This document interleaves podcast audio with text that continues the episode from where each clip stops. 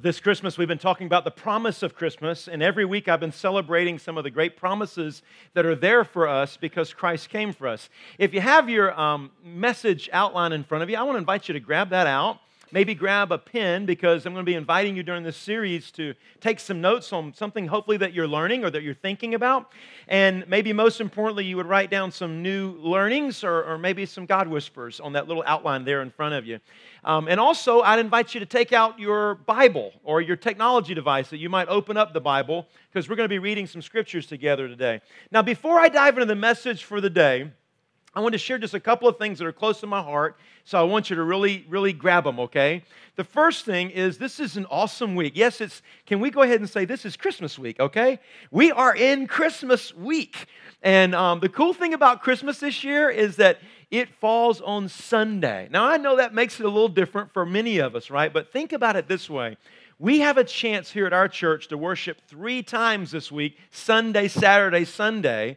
And I've heard, matter of fact, I, my, uh, my future son in law leads worship for a very large church up in the Gwinnett area, and they're calling off worship on Christmas Day. Hey, we're not doing that around here, okay? We are going to worship on Christmas Eve and we're going to worship on Christmas Day. Now, real quickly, Christmas Eve. Christmas Eve, we have a six o'clock worship service, and we, ha- we make that a shorter worship service because we know that you're pulling away from your family, but it's an awesome worship service. And I kind of want to give you a real quick forecast on that, okay? Um, our Christmas Eve worship, uh, we'll be singing some hymns. Um, I'll bring the message. Uh, the I think it's the fifth part in this series on the promise of Christmas. My favorite part is when we receive communion, we not only receive communion, but we get an unlit candle. And then there will be a special moment in that service, and I've, I've spoke about this just a couple weeks ago, when after everyone has received communion, we go dark in this place. And it goes pitch black in this room, and we are reminded of what the world was like before the love of Christ came. And then there will be one single candle that comes in the door, and we will light those candles throughout this room, and we will fill this room with light, and we will remember that Christ is the light of the world, and He's called us to be the light of the world. And we will sing Silent Night together. It is a holy, holy moment. And I, I, encourage you to kind of hit the pause button on your Christmas Eve and come join your faith family here. And if you have uh, family members in town, pull them along. Tell them they need to be here. I'm, I'm planning to bring a very special message that night. It's going to be a great night. So don't miss Christmas Eve. One more thing about Christmas Eve. That night, we're going to take our first offering for Return to Bethlehem 2017. Now, if you don't know what Return to Bethlehem is, open up your worship guide, and I think there's a little description of it in there, but I'll give you a real quick, a real short synopsis. Return to Bethlehem is a ministry that we started years ago here at this church where we build the village of Bethlehem and we invite folks to come through that village and um, experience the sights, the sounds, the smells of what Bethlehem might have been like on that night. We do it free of charge because it's our Christmas gift to our community. And just imagine uh, seeing dramas all along the way the Annunciation, Herod uh, speaking to the Magi. You see dramas all along the way. You, you see taxes collected. You see fishmongers. You, you hear people singing in Hebrew. You see children playing. You see fire pits. You see all this stuff happening, but you don't find the Christ there. You move beyond the walls of Bethlehem to a quiet manger. And um, we, we started this several years ago and we saw thousands of people come through this small village of Bethlehem, and um, we saw people give their life to Christ. It is a holy moment. It is, a, it is our way of serving the community. What we didn't know was it became a huge bonding thing for us as we, as the church, put on uh, costumes, you know, and everybody, it was an all skate moment. Everybody, children, youth, everybody got involved in this dramatic production of what it was like to return to Bethlehem. Now, for the last few years, I think it's five, for the last five years, we've not been able to have Return to Bethlehem because we didn't have our own space. But guess what? Now we got our own space. So during 2000, the early part of 2017, we're going to rebuild the city right here on the backside of our property. And by the end of December uh, of 2017, yay!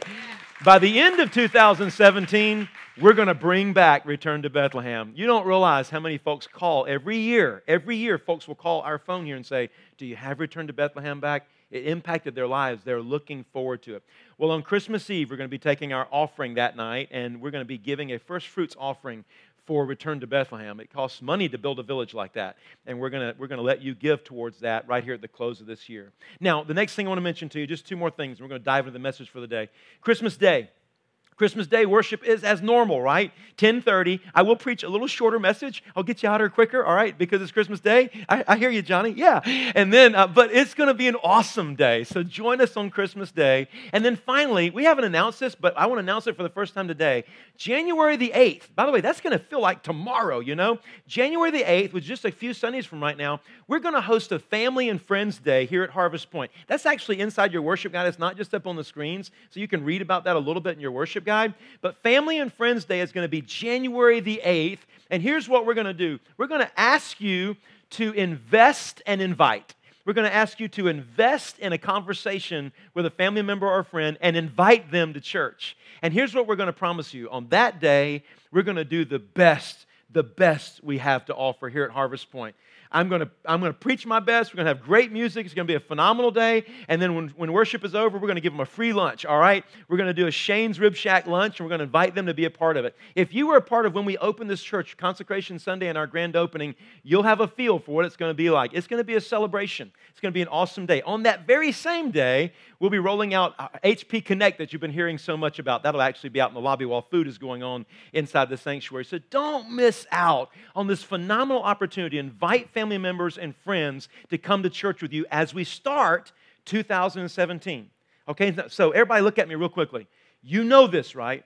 You know that when a brand new year starts out, more people are going to go to the gym than any other time in the year, right? You know that, right? Yeah, you are some of those people, right? That's right. And you know this, right? You know that when a brand new year, some folks think to themselves, I'm going to go back to church. I'm going to go, I'm going to, I'm going to start this year right. It is a phenomenal opportunity that we have to invite folks into that kind of felt need, that kind of hunger that they already have to get back into church. So don't miss this opportunity, all right? January the 8th, mark it down. Two things I'm asking you to do invest in a conversation and invite a family member or a friend to come to church with you, all right? Hey, let's study God's Word. So, we've been talking about the promises of Christmas. We've talked about hope. We've talked about love. We've talked about joy. Today, we're going to talk about mercy. Now, remember what I'm asking you to think about as we talk about these promises. We're looking back to the story and we're saying, where can we find this, this promise somewhere in the story? That's what we're going to do today. Where do we find mercy in the biblical narrative of the Christmas story. But then we're moving beyond that. We're pressing forward and we're saying, now, what is the call to action for me and how I'm supposed to live that out in my daily life? That's what we're doing this Advent season. We're thinking about the coming of the Christ and thinking about these promises as they, as they were given to us through the narrative story. So today we're going to talk about mercy. We're going to talk about mercy. We're going to talk about promise, the promise of mercy. You know, this past week when I was preparing to speak to you, by the way, I, I just uh, have to say thank you for allowing me to be your pastor. I was getting dressed to come to church this morning. I was thinking, in my soul, I'm so grateful that I get to preach at Christmas time. It is an honor for me to be able to share the good news of the coming of the Christ, and I get to do that over and over again. So thank you for allowing me to be your pastor. The promise of Christmas. Do you know what it's like for somebody to make a promise to you? Do you know what it's like for somebody to break a promise to you? Do you know what it's like to have the expectation and the hope when somebody promises you something and then they don't deliver on that something? Do you know what it's like to actually be disappointed because somebody made a promise to you and they didn't keep that promise? Now, here's the good news in the gospel God never makes a promise that he won't keep. You will never be disappointed that God didn't keep his promise to you because what God promises, he always fulfills. Now, something I've noticed about Christmas, and this is Christmas week, so I kind of want to just run there with you real quickly. At Christmas, we are by nature more emotional beings, okay? We have a lot of expectation and hope, and we, we are excited because we're going to get to spend some, hopefully, some good time with family members. There is joy, there is a hopefully good time with, uh, with friends and family upcoming. We have a lot of good stuff kind of built in us. At the same time, there can be this duality that goes on because maybe that's somebody sitting close to you, but your life's going through something totally different. Maybe you recently lost your job. Maybe you've got family that's far away and your heart's a little bit sadder because you're not with them. Maybe there has been some type of loss in your life. We had, we had somebody lose a, a father this past week right here in our body, and it's going to make Christmas feel a little bit different than it would have if they were still with them because of that death in their life. And here's something I've noticed that Christmas is full of emotions, and sometimes those emotions can be hugely joyful, and sometimes they can be really loud and filled with loss. And sometimes when they're loud and filled with loss, and we move through Christmas, they're kind of louder at Christmas. You know what I mean? When you have loss going on in your world, it just gets louder at Christmas. You're more aware of the loss or maybe the, the, the dysfunction in the family or maybe the conflict that's going on with you and other, mem- other members of your family. There's that duality. And I just want to remind you one of, my, one of my mentors said, when you think about life, don't think about it like mountaintops and valleys. Oh, I'm really good right now. Oh, now I'm down in the dumps. Don't think of it that way. Think of life like railroad tracks. There's always something good going on, there's always some rough stuff going on at the same time. That's every one of our lives, right? In every life, there will be some great stuff happening and there'll be some stuff happening. Sometimes it seems like the railroad course leaning more on one track than the other one, right? That's the duality of this thing. It reminds me of when somebody comes up and they said, Hey, you want good news or bad news? You ever had somebody do that with you? By the way, do you ever want somebody to come up and say, I got good news and bad news for you? Do you ever want that to happen? No. I mean, if somebody comes up to you and they say, Hey, I got good news and I got bad news, which one you want first? Normally, you're already bracing yourself to think that I'm not going to look forward to this conversation. I don't really want to hear what you've got to say, right? Have you ever thought about it this way in the Christmas story? Joseph, who is who we're going to look at today when we think about mercy, we're going to look through the lens of Joseph. Joseph was a man who who was so excited. Life was really good. He had a, a girl that he was excited about, he had a plan to be married, he uh, had a job, things were looking right. His family was going to join their family. They were going to start a brand new life. And then one day, Mary comes up to him. I know it's not in the gospel, but just imagine with me for a minute and says, I got good news and bad news which one you want first. now, see, I thought about it all week long, and I thought about it if I was Joseph, what it would have sounded like asking for the good news first and the bad news. And it doesn't come out very good, okay? And if I ask for the bad news first and the good news, it still doesn't come out very good, okay? When she said good news, bad news, which one you want first? I mean, imagine what came out of her mouth and what went through Joseph's mind in the next few minutes. I mean, maybe she gave him the good news first. I'm going to have the Messiah. One day I'm going to birth the Savior of the world. Great, Mary. Bad news? What's the bad news? And by the way, I'm pregnant right now, and it's not yours. Or vice versa. Good news, bad news. I mean, can you imagine what went through Joseph's mind, guys? I wonder for myself the emotions that it was. I wonder if at first it was confusion. I wonder if he even asked her, Can you repeat yourself and explain it a little bit more? I mean, when she told him the whole story of the angel visit, do you imagine? Hey, men, can I talk to you for a minute? Do you just imagine that he sat back and just kind of looked at her like, cuckoo, cuckoo, cuckoo? I mean, you ever, you ever wonder what went on in Joseph's mind? What, what, what did he feel? What emotions were there? I, I can just tell you that if it were me, good news, bad news, and you drop that kind of bad news on me, I have a hard time believing there wouldn't be some type of anger arise in me. Or maybe, maybe it would be frustration that I don't understand. I don't think there's any way you can take it out of the equation that I would not feel betrayed. That I wouldn't think, I cannot believe what you've done to me in, in Joseph's world, that little good news and bad news moment when she had it with him, we don't know exactly how it all came out, but here's what we do know. The Bible tells us two things about Joseph right at the very beginning. Read it with me and watch for these two things. It says Joseph was a righteous man, but then it also says Joseph decided to take action. The Bible says it this way in Matthew 1 18. Now, the birth of Jesus the Messiah took place in this way when his mother Mary had been engaged to Joseph, but before they lived together, she was found to be with child from the Holy Spirit. Her husband Joseph, notice these two things.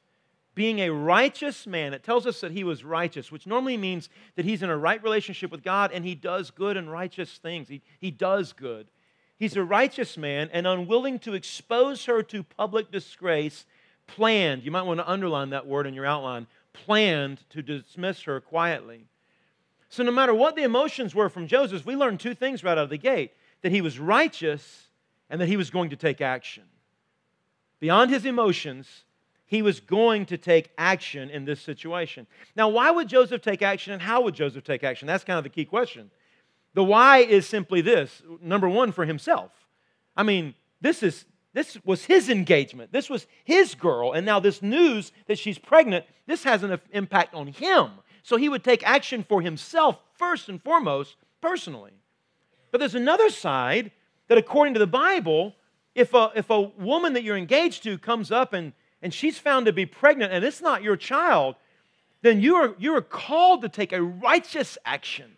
And in this situation, there were only two actions that could be taken. He could either divorce, divorce her and dismiss her, put her away, and say, Well, you have nothing to do with me. This is over. You broke our contract.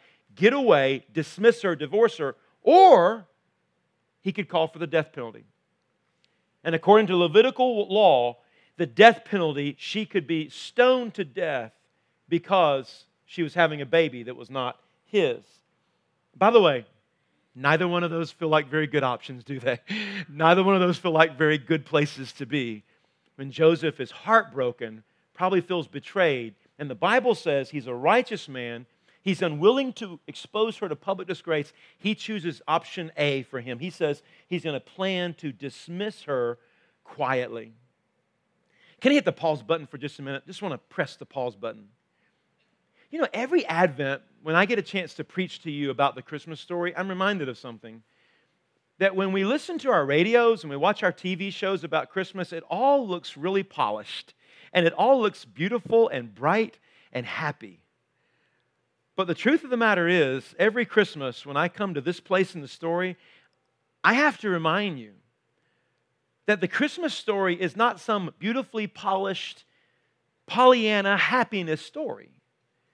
There is there can be great heartbreak in this story.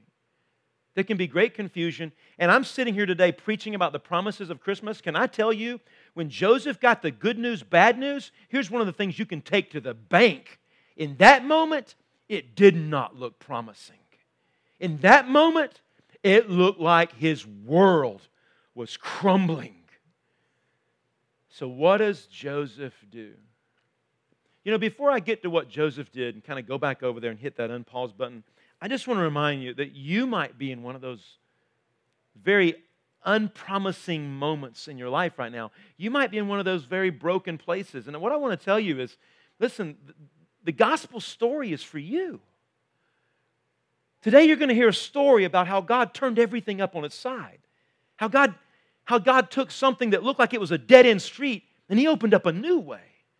How God is the God of second chances. And He steps in and He says, Listen, you think your world has crumbled, but I have a plan that you don't even understand and you don't know about. And if you're in one of those dark moments of life right now, I would speak to you have an open ear and an open heart for the gospel. Because the gospel, it's not, it doesn't play games. It paints a story that, that is a real story. It, it's, a, it's a brash story. It's a story about people who were living some very bold and courageous lives in the middle of their not knowing what God was about to do. Or maybe you know what? Maybe you've got a family member, maybe you got a friend, maybe you got a coworker, maybe you got an employee that's in that place right now. Hey, maybe you need to speak a word over them this week that says, you know what? You might be in the worst place you've ever been, but God's still here and God hadn't, he, you know who he is? He's the God of second chances. I heard about him yesterday in church. He's the God who opens up a way when it looks like everything else is gone and it looks like the world you had planned crumbles. God still got a plan. This is the story of Joseph. Unpause. So, Joseph, what do we, what are we celebrating, Joseph? I mean, one of the things I see in Joseph that is amazing to me is the, the boldness and the courage he had. because God is going to call him to do something that I think is would, would just seem so very, very hard to do. But before we get there, let's look at his first decision. His first decision is that he's going to dismiss her quietly. And so, what does he do? What do we learn from Joseph? He decides that he's going to dismiss her, divorce her quietly. But what does he do? He's a wise guy. I'll tell you what he does. He decides to sleep on it before he shares the news with her. Okay? You know this, right? And so he's going to go sleep on it before he shares the news that she, he will have nothing to do with her anymore. Before we read this next scripture, let me just ask you have you ever had a sleepless night before? And don't you imagine this was kind of one of those nights for Joseph? How he had made a decision and the next day he was going to go and share it with Mary. And have you ever wondered what that night was like for him? But sometime in the middle of that night, Joseph goes and drops off to sleep. And it's in that moment that God meets him in a dream in the form of an angel. And that angel comes, and that angel gives a new word a word of encouragement, a word of hope, a word of mercy, a word that is. That says, you know, your life ain't over and I've got new plans. A word that says, hey, your dreams, your hopes, your, your aspirations for your future, they're not done. I have a greater plan in mind. I am the God of a second chance. Watch this. The Bible says, but when just when he had resolved, by the way, I don't think I'd ever realized that word was sitting there until I was getting ready to preach this message. I mean, Joseph was resolved. He'd made up his mind. He was going to dismiss her. He was a resolved, resolute guy. Just when he had resolved to do this, an angel of the Lord appeared to him in a dream and said, Joseph, son of David, do not be afraid to take Mary as your wife, for the child conceived in her is from the Holy Spirit. She will bear a son, and you are to name him Jesus by the way, that name is the, the Greek version of the Hebrew name Joshua. It means he will save. You will name him Jesus, for he will save his people from their sins. While I just leave that scripture up there for a minute, can I just kind of recap what God just said in the dream? By the way, Joseph hears confirmed the very same thing that he just heard from Mary, but now with an angel. And what does the angel say? A few things. Do not be afraid. Do not be afraid. That probably tells me that he was afraid, okay? He was afraid. Do not be afraid to take Mary home as your wife. He says this give her mercy. That's not in the print there, but he basically says, extend to her grace. Extend to her mercy. She needs you right now. And I think of it this way God says to Joseph, Would you love me enough to trust me right now? That I've got a plan? And would you love her enough to trust her right now? That she's not been unfaithful? And would you give her mercy? And beyond that, Joseph, I'm calling you to give mercy and grace to the child that's in her body it's not your child. But I'm calling you to give grace and mercy to him and to raise him like your own son and to love him that way. And if you will give grace and mercy to her and you'll give grace and mercy to him, I will give grace and mercy to the world through him. And his mercy will save the world. Name him Jesus. The Lord saves. Name him that. You know, it's in this moment right here that we get the picture of who God really is. That God is the God who makes a way when there doesn't seem to be a way. That God's the God of second chances. That, that God is the one who says, Hey, I'm the God of do overs. You know, in my front yard, and my little, when we used to play in my front yard, we used to play, my house was a place where everybody came to play ball, okay? We played baseball, we played frisbee, we played football in my front yard, but there were these power lines that went across the front yard. And so if you'd ever throw the football and it hit the power lines, you know, and no matter what down it was, it hit the power lines, everybody would yell the same thing over and over again, right? Do over, do over, and you'd all go back to where it was like it never even happened before. God is the God of do overs. You ever had do overs in your life? You ever needed a do over? This is a do over moment where God says, Listen, I got a plan here. Trust me, trust me, trust me. By the way, I love what God does in this moment. Read this next scripture from Matthew 1, verse 22. It says this all this took place to fulfill what had been spoken by the Lord through the prophet. Look, the virgin shall conceive and bear a son, and they shall name him Emmanuel, which means God is with us. When Joseph awoke from the sleep, he went to sleep with a plan. He went to sleep resolute. When he awoke from the sleep, he did as the angel of the Lord commanded him. He took her as his wife, but he had no marital relations with her until she had borne a son, and he named him the Lord saves. Jesus, the Lord saves.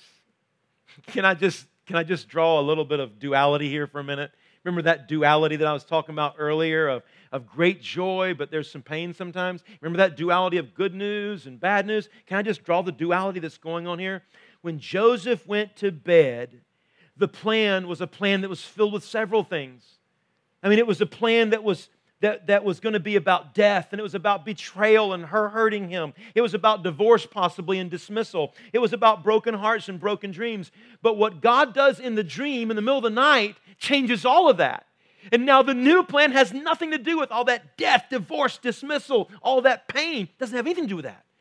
When Joseph wakes up, now God has given him a plan, and this plan is more about mission. It's more about hope. It's more about purpose. It's about a new way forward. And here's the promise extend mercy,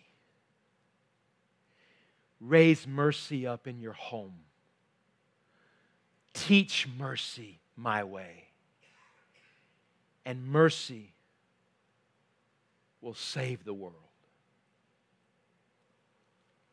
You know, if I've learned anything about mercy, which is the promise that I want to lift up this Christmas season to you right now, I've just learned a couple of things. I bet you have too. You might want to write these down. Two lessons about mercy. The first one is number one, I need it. I need it more and more and more. I need mercy. I need forgiveness. I make way too many mistakes. I fail too many times. And I love that scripture where it says, God's mercies are new every morning because I've learned this about me. I need mercy. But here's the second thing I've learned about mercy, and I'm learning every day, and I'm living it right now. I'm learning it right now as a dad.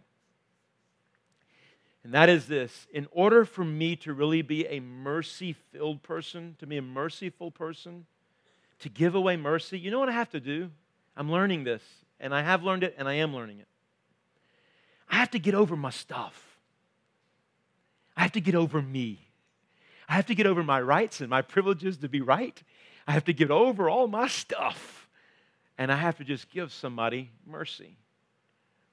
You know, Joseph Joseph had a lot of reasons to be upset. He had a lot of reasons to be mad, and he had a lot of reasons not to give mercy, right? But God calls Joseph to give mercy. And Joseph literally has to get over himself in order to do that. And here's the question that I have for you Aren't you so glad that Joseph gave mercy to Mary? Aren't you so glad that Joseph loved Mary as his wife and loved Jesus as his own son? Have you ever been the recipient of that kind of mercy before? That kind of favor? This morning we had the McLeods light the candle of peace.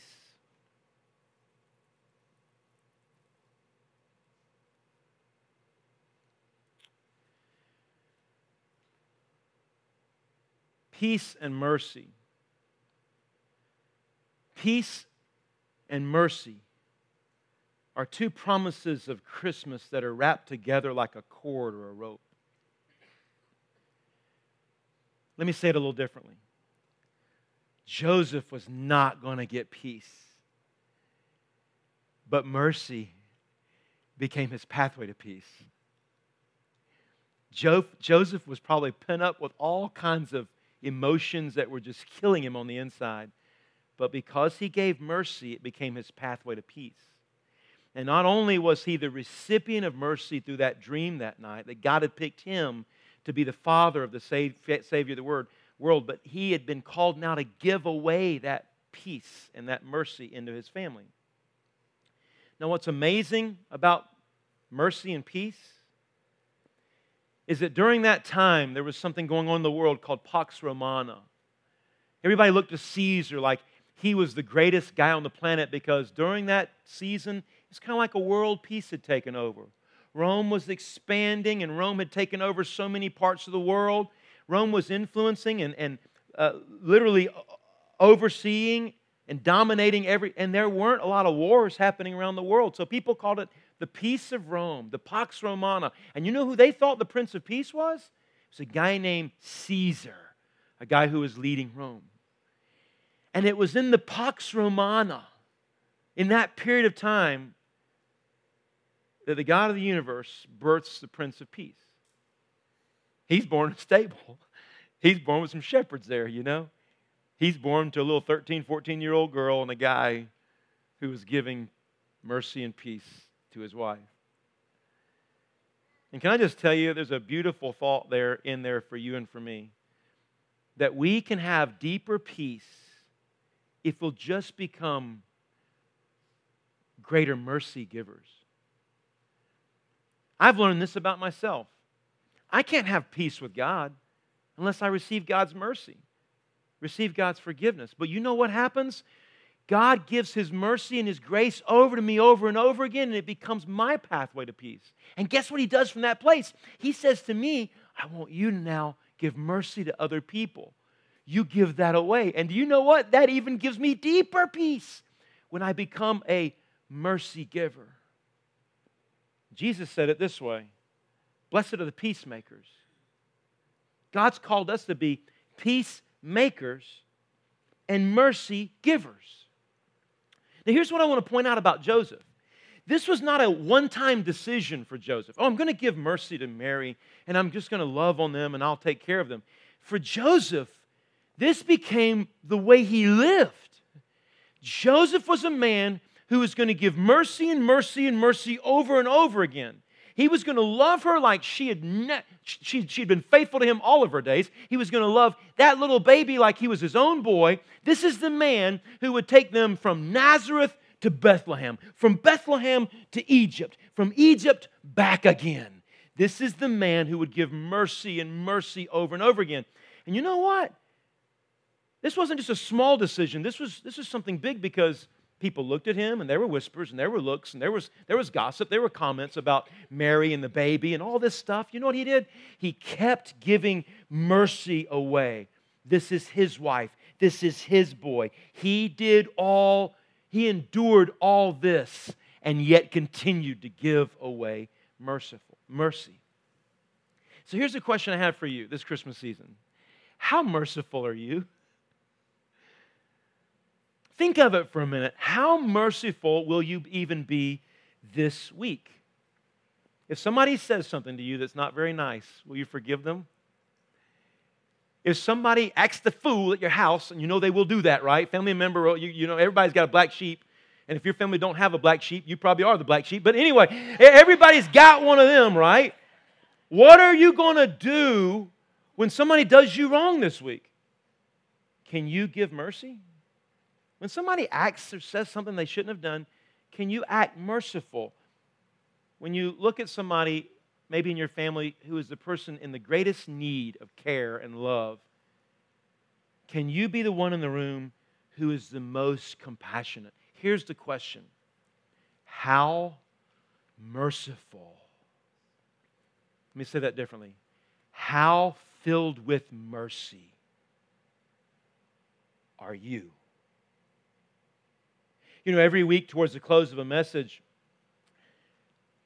I challenge you with a call to action. I say, we see mercy in the Christmas story way back there. What does it look like for us today? And the call to action for us today is that we would be agents of mercy in our families and in our workplaces and in our church and in our communities, that we would be the people filled with mercy. And you know what that means? It's not easy. It's not, that means if somebody in your family or in your workplace needs forgiveness, maybe this is the week that you need to call them or write them a note or Maybe you need to have that conversation and extend grace and extend mercy because that's what God is calling us to do.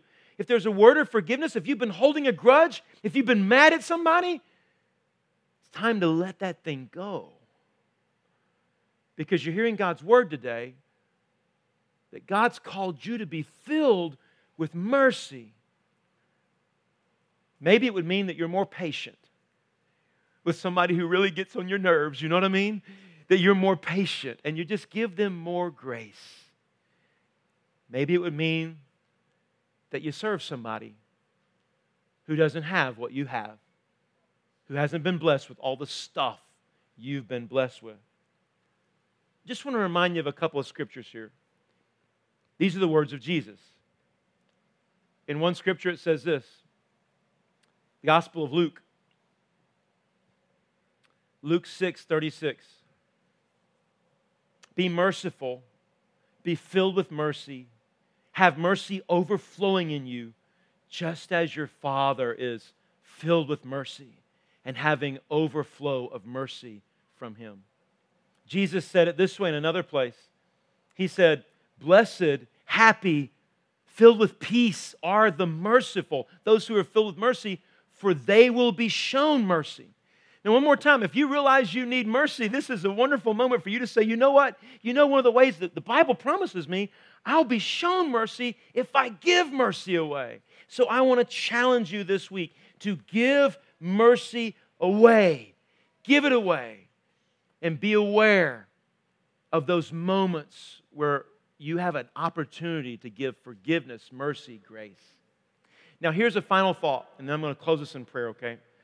Here's what I've realized about Christmas. Can I just point out one of the dangers of Christmas? Wow, this is such a danger for every one of us. We get so busy at Christmas. We can run so very fast. We have so very, very much to do, and all the buying and the wrapping and the planning and the cooking, right? We have a lot to do. But one of the things that happens in our busyness and all of our dates and our calendars and our parties is that people actually become an obstacle to us there's something that we've got to move around or get around or move by, you know, get out of my way. People become obstacles to us because we've got to navigate around them and get our own stuff done.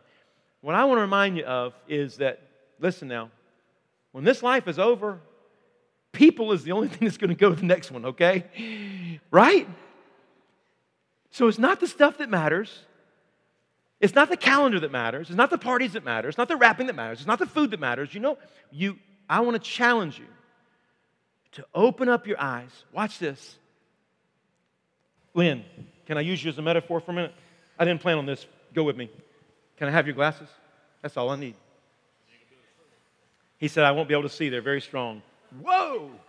You ain't kidding. Here's what I want to challenge you. What if this Christmas, what if today, Christmas week, right? Christmas week, what if all week long you tried to look through the lens of mercy? Oh, Jesus, let it be. What if all week long you looked through the lens of mercy and you tried to pay attention to the people that were all around you? Not the stuff, not the calendar. You didn't treat them like obstacles to move around or get over, but you, you tried to say, you know what? I'm going to look deeper oh God, help me really see.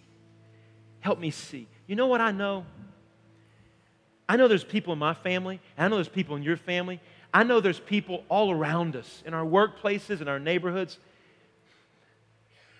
Guys, they need grace. They need mercy. They need affection. They need compassion. They need care. And God called you today to church to remember the promise of Christmas is mercy for you that you can get mercy anew today. And not only that, doesn't stop there. You can be filled with mercy, mercyful, and give that mercy away. And I'm a dad and I'm a husband. I'm those things before I'm ever a pastor, right? Before I'm ever something else. I'm, I'm a dad and a husband. I want my wife to look at me like I'm a compassionate man, like I'm a man filled with mercy, I'm a man filled with grace.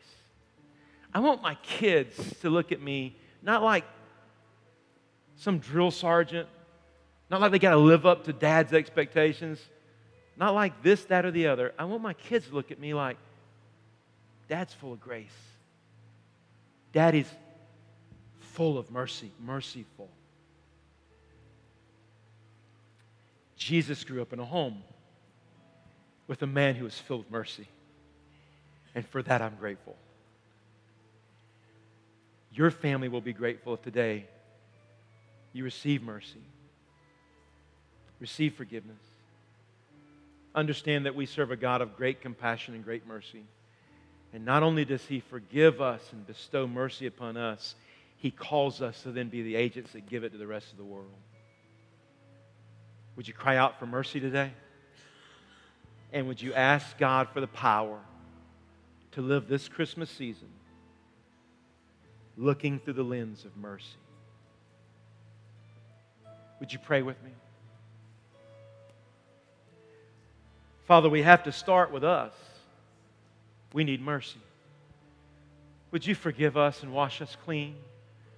We've betrayed you time and time again. We've gone our own way. We are a people of rebellion. And God, we will fill you again. We know it, but would you bestow mercy on us this morning? Would you wash us clean? Would you, would you make us new? And would you, would, you, would you remind us? Would you remind us that you're the God of the do over, that you're the God of a second chance, and that you want to give us that over and over again? Do over, do over. We receive that. That's a good thing. Thank you, oh God, for the new chance, the new start, the new day. And Lord Jesus, I pray that you would give us new eyes to see, that this Christmas you would fill us with mercy and help us look through the lens of mercy. Help us to do it with our children and our grandchildren. Help us to do it with our, our parents and our aunts and our uncles and our cousins and our nephews. Help us to do it beyond the family with our, our co workers and our employees. Help us to be a people of mercy and, and in so doing, be your children, your sons and daughters. Fill us with mercy like you are filled with mercy, God. And I pray in the name of Jesus that you would let your mercy flow in our families and our church, and may let peace be there as well, intertwined in that mercy. And may all this be as a result of who you are working through us. Father, in the next few minutes, as we give to your kingdom gain, we're reminded that you invite us to give generously as you gave. And your word reminds us that God so loved the world that he gave. You didn't just love, you, you took action. And so we pray that you would take our gifts this morning and multiply them beyond our reach to do great things for the kingdom of God. And let your kingdom come and your will be done on this earth as it is done in heaven. So be it, Lord, we pray. In the name of Jesus, amen.